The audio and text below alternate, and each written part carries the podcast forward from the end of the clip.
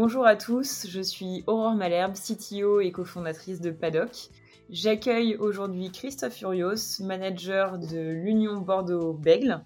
Euh, il nous parlera de savoir capter des opportunités, des qualités d'un manager quel que soit son domaine, ou encore de sa manière euh, de lire quatre livres en un week-end.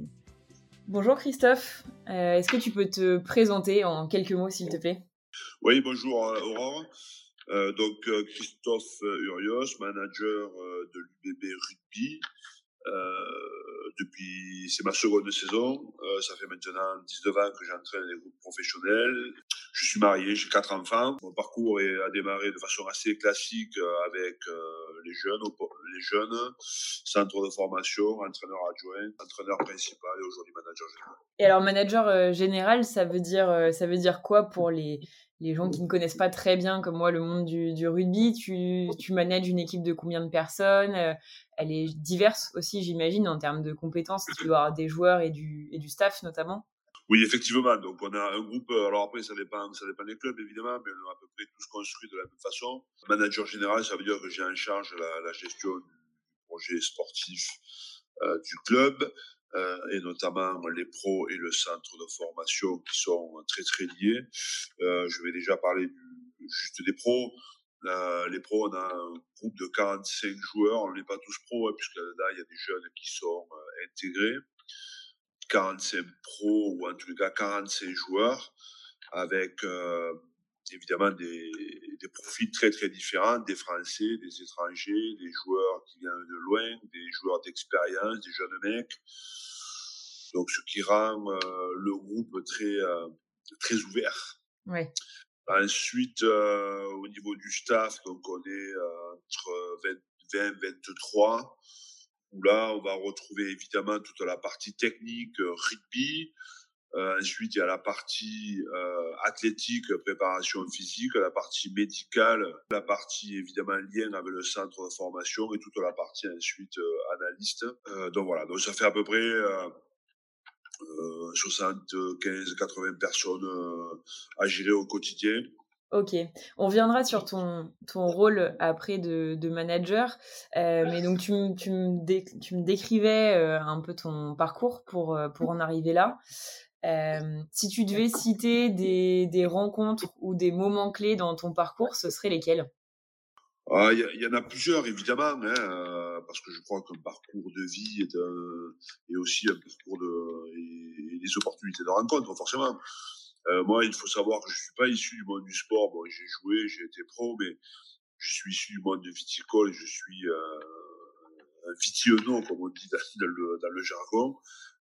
Je suis fils de vigneron et donc je, je, je m'apprêtais tout simplement à, à, rester dans ce monde-là. Et ensuite, euh, de par ma carrière sportive, les différentes opportunités, euh, et notamment celle de Castres, où Alain Gaillard, qui était mon entraîneur, avait souhaité que je prenne le centre de formation. Donc ça, ça a été un vrai premier tournant dans ma carrière. Alain a été un véritable mentor pour moi.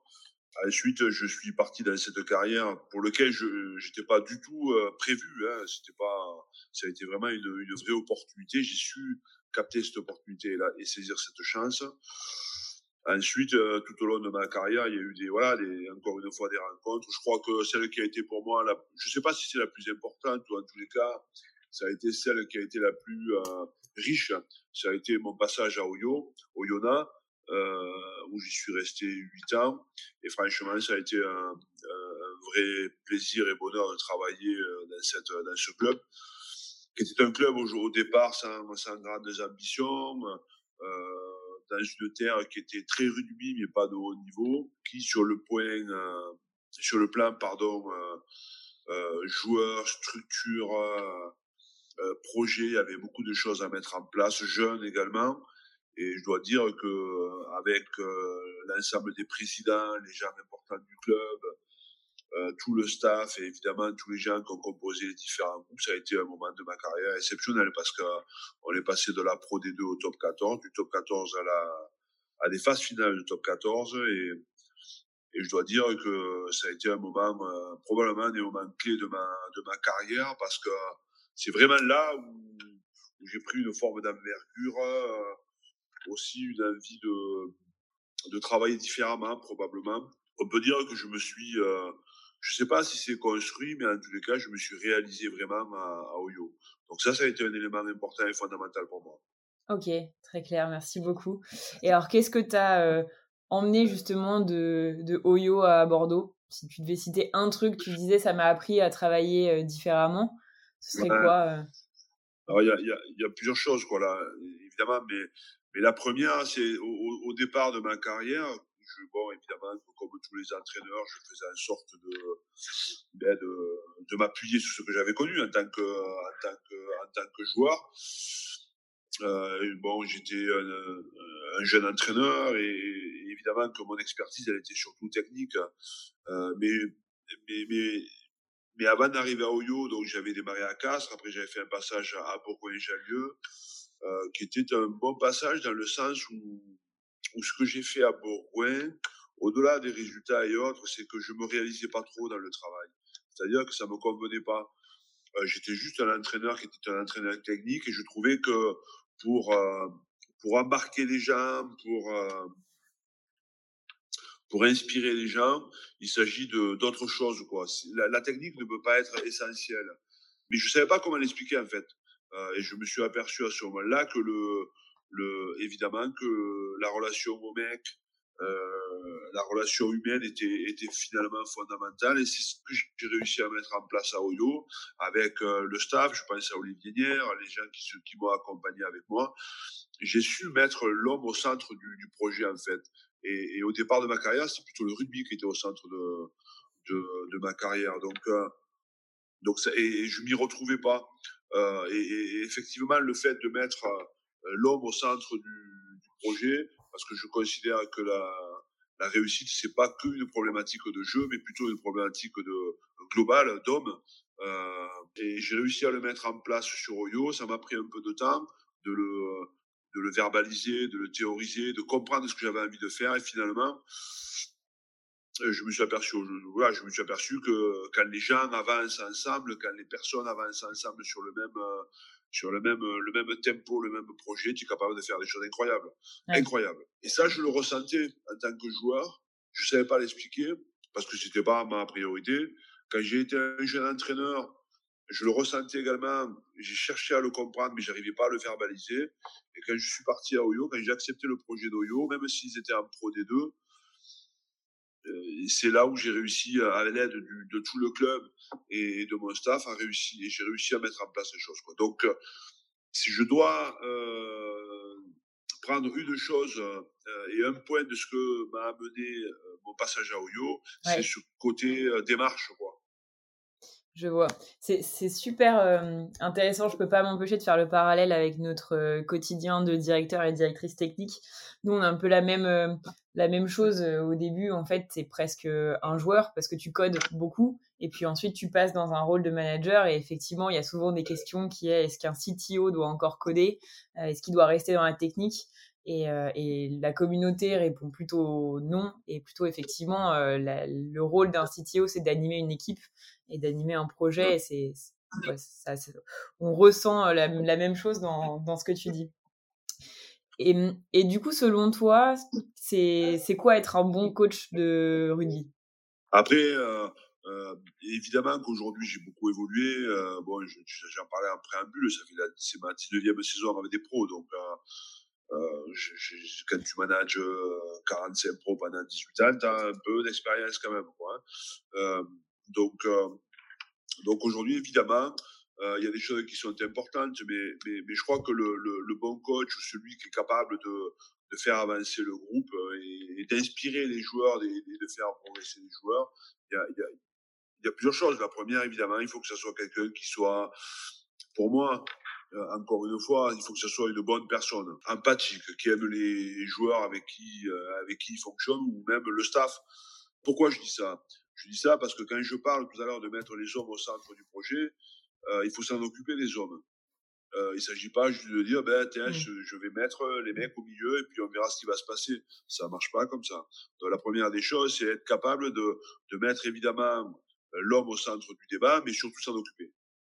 Ouais. Donc, euh, et pour ça, il faut euh, évidemment être capable d'apprécier les gens avec qui tu avec qui tu travailles, s'en occuper, faire preuve de bienveillance tout simplement. La deuxième chose qui est importante pour être un, bon coach, évidemment, il faut qu'il y ait cette partie, être expert sur la partie technique. Même si aujourd'hui, c'est pas celle que je préfère, euh, mais je suis avant tout un mec du rugby euh, et j'aime le rugby et j'aime la technique. Euh, mais c'est pas ma priorité. J'ai un staff qui est meilleur que moi là-dessus aujourd'hui. Donc, euh, il n'empêche pas moins que les joueurs ont besoin d'avoir un boss qui comprend ce qu'il, ce, le jeu, quoi. Euh, Évidemment. Voilà, la troisième chose que je, que, qui me semble important pour un coach, c'est être capable de faire progresser les gens. Être capable de faire progresser les gens. Euh, tant sur le plan euh, de la personne, parce qu'on a quand même des jeunes mecs, hein, nous on a des garçons qui ça, ça va de 18 ans à 35 ans, donc euh, euh, je crois que c'est important de bien faire euh, progresser les personnes, c'est essentiel. Et le joueur attend ça aussi. Le joueur, il, est, il va te respecter s'il sait que tu vas le faire progresser. Ça, c'est important. Ça, c'est important. Donc voilà, donc je, je crois qu'un bon coach, c'est celui qui, qui est en relation avec les, avec, avec son groupe, c'est celui qui va le faire progresser. Et puis surtout, euh, évidemment, surtout dans notre milieu, c'est celui qui va faire ce qu'il dit. Ouais, qui va être... Tu peux te tromper. Je leur dis souvent en début de saison. Moi, je suis, un, je suis pas un surhomme. Hein. Je suis comme tout le monde. Je suis un mec. Euh, et je vais faire des erreurs. Je vais faire plein d'erreurs. Le moins possible, évidemment. Mais par contre, elles seront toujours euh, avec euh, sur un fond d'honnêteté. Je peux me tromper, mais ça sera toujours ce que je pense. Et ça, c'est fondamental. C'est fondamental. Donc, euh, celui qui va réussir, celui qui va arriver à fédérer, c'est celui qui va apprécier ses joueurs.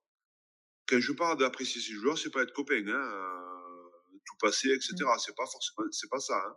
C'est comprendre l'autre, euh, être loyal, faire progresser le groupe et faire progresser le joueur, et puis surtout faire ce que tu dis. Ok, très clair. Et alors, si on zoome un peu euh, sur ton, sur ton quotidien euh, actuellement, c'est quoi, le, c'est quoi ton enjeu là en ce moment, euh, dans les semaines actuelles? Ben, L'enjeu, c'est, comme tu le sais probablement, on est dans une période un peu trouble, donc évidemment que le sport de haut niveau n'y échappe pas. Ouais. Donc, toutes les semaines, on a des PCR pour savoir si on n'a pas de problème Covid. on a eu des matchs reportés. Euh, on a une, on navigue à vue, quoi. On sait pas trop, même si encore une fois, on doit rester optimiste et, je pense qu'on est en train de voir enfin le bout du tunnel. Il n'empêche pas moins que le quotidien, il est, euh, il est dur, quoi. Il n'est pas facile pour les joueurs. Nous, par exemple, depuis le mois de juin, on s'est pas arrêté, quoi. Euh, et on, on, est sur un enchaînement de matchs, on ne sait pas trop quand est-ce qu'on va s'arrêter parce qu'on a encore un match à rattraper. Donc tout ça, ça crée un climat qui est un climat difficile et, pas simple à supporter. Et moi, mon rôle à moi, c'est justement de faire en sorte que euh, que ce soit mon staff dans un premier temps et, et puis sur, et également le groupe de joueurs, qu'on soit capable de, de, garder le cap quoi, dans, un, dans, un, dans une période qui est pas simple. Ouais. Donc euh, c'est mon quotidien euh, dont il y a une forme d'usure euh, qui est une usure physique, mais aussi une usure euh, mentale, quoi. Ouais. Et c'est faire en sorte de le, ben, de, l'anticiper, de la faire évoluer, d'être capable de faire des choses qui surprennent pour justement ben, qu'on soit capable de garder notre rythme et puis surtout qu'on prenne du, qu'on prenne du plaisir, qu'on soit heureux dans notre fonctionnement et qu'on soit surtout heureux sur un terrain de rugby parce que c'est ça qui est important quand même. Ok.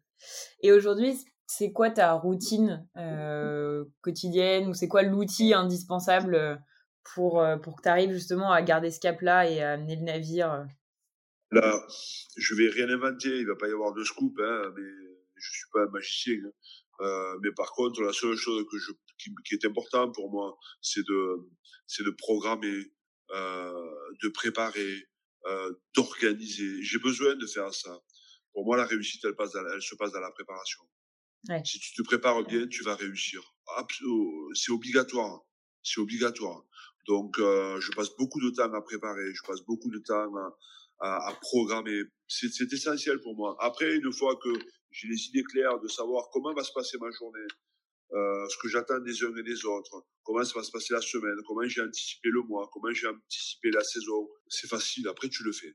Ouais, ce que tu dis, en fait, tu fais un plan, puis après il reste plus qu'à qu agir. Exactement.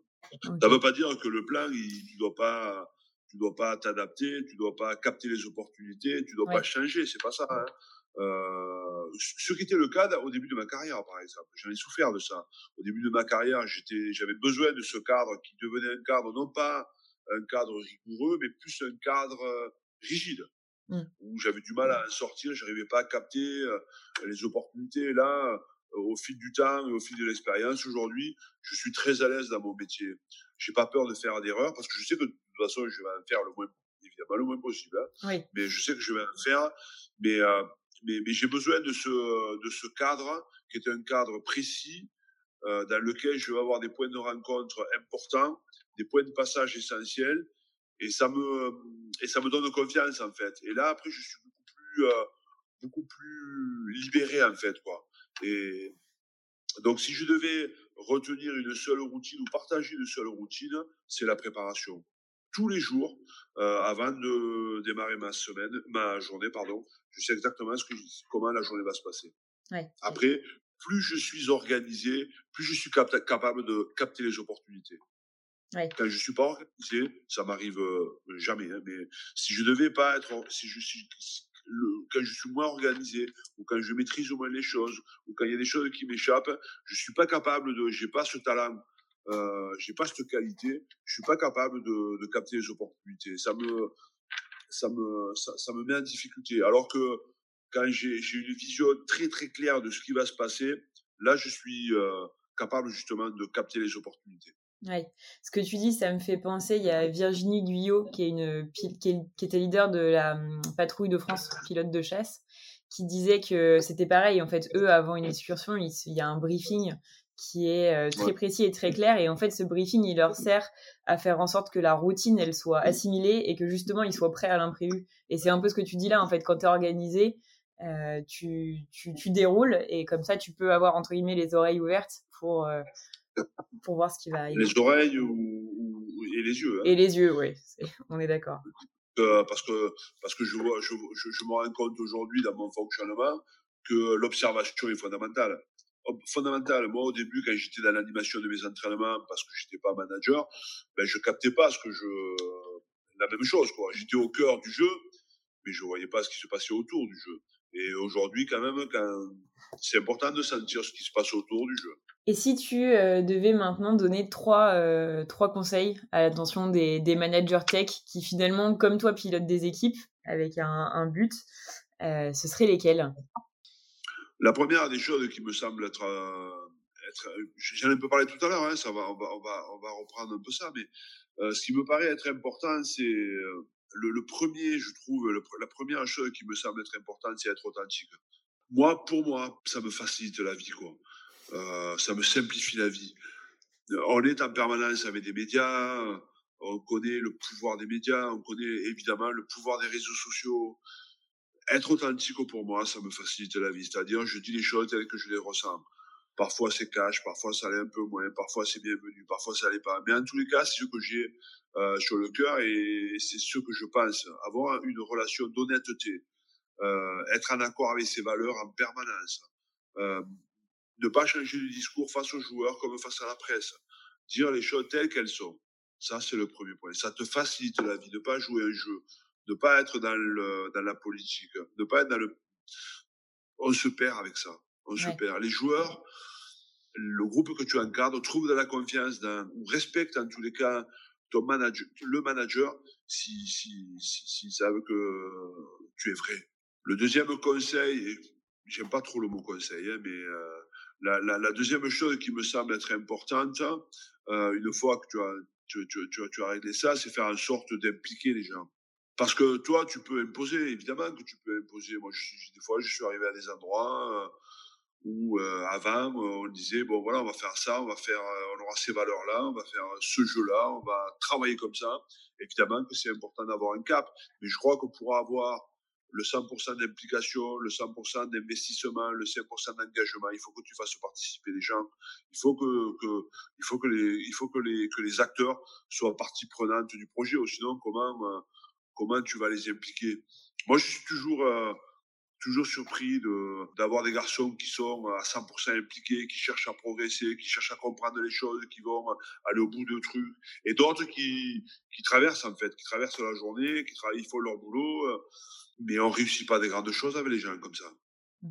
On réussit des grandes choses quand les gens sont impliqués, sont à fond, ont envie de faire les choses, ont envie de relever un défi. Et ça, c'est le rôle aussi de, créer cette atmosphère. C'est le rôle du, staff. C'est le rôle du manager. Créer cette ambiance qui est une ambiance euh, de travail, créer une ambiance de progrès, euh, rendre les gens euh, acteurs de leur projet, créer cette atmosphère d'apprentissage en fait. Ça c'est mon, c'est c'est important pour moi. Donc c'est essentiel. Et ensuite le troisième point, encore une fois, surtout faire ce que l'on dit quoi. Faire ce que l'on dit. C'est il n'y a rien de plus détestable que d'entendre dire des choses que c'est jamais fait. Je trouve que dans notre monde aujourd'hui dans lequel on vit, c'est c'est trop comme ça quoi. On est trop comme ça. On promet des choses, on a des grandes visions, on a euh, et finalement quand tu fais les bilans, les points, quand tu les fais et quand tu les fais c'est déjà pas mal. Euh, tu t'aperçois que tu es à 50% de ce que tu avais prévu. Ça, c'est assez insupportable pour moi. Donc, et je trouve que la confiance, ou le joueur, ou la personne va te, va te respecter parce qu'elle sait qu'elle va avoir un bon contrat, parce que c'est important ça aussi, un bon contrat. La deuxième chose, c'est que euh, ton management correspond à ce qu'elle veut, c'est-à-dire qu'elle sait qu'elle va, elle va progresser. Et la troisième chose, c'est que évidemment, c'est que tu vas lui, tu, tu, tu vas là, tu, tu, lui dis ce que les choses vraies quoi. Ouais. Et, donc elle va progresser. C'est ça, même si c'est pas toujours facile. Hein même si c'est pas toujours facile à entendre. Moi, j'ai des discussions tous les lundis matin, j'ai une dizaine d'entretiens individuels avec mes joueurs. Parfois, ils sont pas faciles, parfois ils sont faciles, pardon, parfois ils sont euh, pas simples, parfois ils sont euh, très durs. Euh, mais en tous les cas, je suis après mes entretiens, je suis apaisé parce que je dis les choses. Après, c'est toujours à capter ce que je lui demande. Oui, ok. Merci Christophe. Et si on, revient sur, euh, sur tes inspirations plutôt euh, au quotidien, est-ce qu'il y, a des, euh, il y a des livres, des talks, des, des, présentations qui ont un peu structuré ta carrière? J'ai cru entendre que tu étais quelqu'un qui lisait beaucoup. Oui, je suis quelqu'un qui est passionné par, par l'idée de progresser. C'est mon, c'est ma façon de, vivre. quoi. J'ai besoin d'être meilleur aujourd'hui que ce que j'étais hier et moins beau que ce que je serai demain. C'est ma façon de fonctionner. Euh, je trouve ma confiance là-dedans, dans l'idée de, de, de chercher à être le meilleur possible. Le meilleur possible pour moi, évidemment, mais aussi le meilleur possible pour ma famille et, évidemment pour mes joueurs. Euh, donc, euh, je suis un curieux, quelqu'un qui cherche la nouveauté. Donc, je m'informe, je regarde, je lis beaucoup. Euh, je lis beaucoup des livres sur le management, je lis beaucoup sur les gens qui ont réussi. Les gens qui ont réussi, peu importe le domaine, hein, le domaine de la politique, le domaine euh, du sport évidemment parce que ça me parle beaucoup, mais aussi et, également le monde de, l'entreprise me, me, il m'inspire, quoi, il me passionne, parce qu'on se rend compte quand même que les gens qui réussissent, peu importe le niveau dans lequel ils interviennent, c'est tous les, les, mêmes, a, les gens ont tous même, les mêmes, euh, les mêmes façons d'aborder euh, leur métier. C'est souvent des gens qui travaillent dur, des gens qui sont meubles, qui se remettent en cause, c'est des gens qui prennent des risques aussi. Dans la vie, il faut prendre des risques. Euh, donc oui, je suis, euh, je lis beaucoup. Alors je lis pas les bouquins euh, comme tout le monde probablement. Je lis pas des bouquins de la première page à la dernière page. Moi, je suis un voleur, c'est-à-dire que je vole, je capte des, des, chapitres, des phrases, des moments, des euh, et puis puis voilà, je lis jamais un livre euh, entier, enfin ça c'est rare quoi. Euh, mais par contre, je suis capable de voilà dans un week-end de prendre quatre livres, de lire quatre livres et avec quatre chapitres à chacun quoi. De là, je fais ma synthèse, ça me permet moi de me sentir plus fort. Et quand je me sens plus fort, je suis plus à l'aise avec mes joueurs. Ok. Super, euh, super conseil de pas lire des, livres en entier, je, pense. Et euh, pour, euh, pour conclure ce podcast, on te retrouve au, Tech Rock Summit le 10 et 11 décembre prochain. Est-ce que tu peux nous, raconter en quelques mots, sans tout nous dévoiler, justement de quoi tu vas, de quoi tu vas nous parler? Ben, je, vais, je vais tenter de vous convaincre sur l'idée de l'équipe de choc de l'équipe de pour créer une équipe de choc dans un monde euh, ben, dans un monde de trouble en fait quoi. Donc euh, je crois que ça vaut le coup de, l'écouter. Euh, et, pour créer une équipe de, de, de, de, choc, il y a trois leviers qui sont importants. Le premier levier, évidemment, c'est celui de pour changer l'autre, il faut d'abord changer soi-même. C'est se comporter comme un rebelle, faire en sorte que le monde n'est pas figé. La réussite, elle, elle t'appartient. Euh, c'est pas toujours la faute de l'autre ou c'est pas toujours euh, réservé à d'autres personnes. La réussite, elle t'appartient. Et pour ça, il faut se comporter comme quelqu'un de, rebelle, dans le sens constructif, évidemment, avec euh, avec des, comportements euh, aussi simples que être curieux, euh, aimer la nouveauté, être authentique. Ça, c'est le premier point que je vais euh, que, que, que, je tente d'expliquer enfin que j'explique tout simplement dans dans ce dans, ce moment-là, avec une, euh, avec un rapport au jeu, en fait. Au jeu, c'est-à-dire JE, c'est-à-dire c'est moi. Ça dépend de moi. La réussite, elle dépend de moi. Donc, pour créer une équipe de, choc, il faut d'abord avoir des mecs rebelles. Sinon, ça marche pas. La deuxième chose qui me semble être importante, c'est, c'est évidemment créer le nous. Parce que le jeu seul, on n'y arrive pas. Euh, le nous est important. C'est-à-dire euh, être capable de créer ce projet commun, être capable de créer cette, euh, cette vision, euh, on en entend parler un peu partout dans les entreprises, euh, mais être capable de créer cette vision. La vision, c'est notre raison d'être, c'est les objectifs, euh, c'est évidemment tout le système de valeurs, quel comportement on veut avoir. Euh, tout ça, ça me semble être fondamentalement important. Et après, le troisième point, le, le levier euh, qui me semble être dans la continuité de ce que je viens de dire sur les deux premiers, c'est faire ce que l'on dit, être dans l'action. Ça, c'est fondamental. Il y a trop de gens aujourd'hui euh, qui se cachent. Il y a trop de gens aujourd'hui qui font pas ce qu'ils disent. On a, on peut inventer plein de, plein d'excuses. On a plein d'excuses tous. Euh, les conditions, le Covid, le machin. Ça, c'est pas la vraie vie. Donc, euh, une équipe de choc, c'est, c'est, c'est, des mecs qui ont envie de s'engager dans un projet. Ce sont des rebelles. Euh, c'est créer une vision et ensuite faire ce que l'on dit. Ouais, bah merci, merci beaucoup Christophe et euh, j'ai hâte de le de l'écouter. Je serai là en tout cas virtuellement le 10 et 11 décembre prochain. Merci beaucoup pour ton temps et à très vite. Merci, à très vite. Au revoir.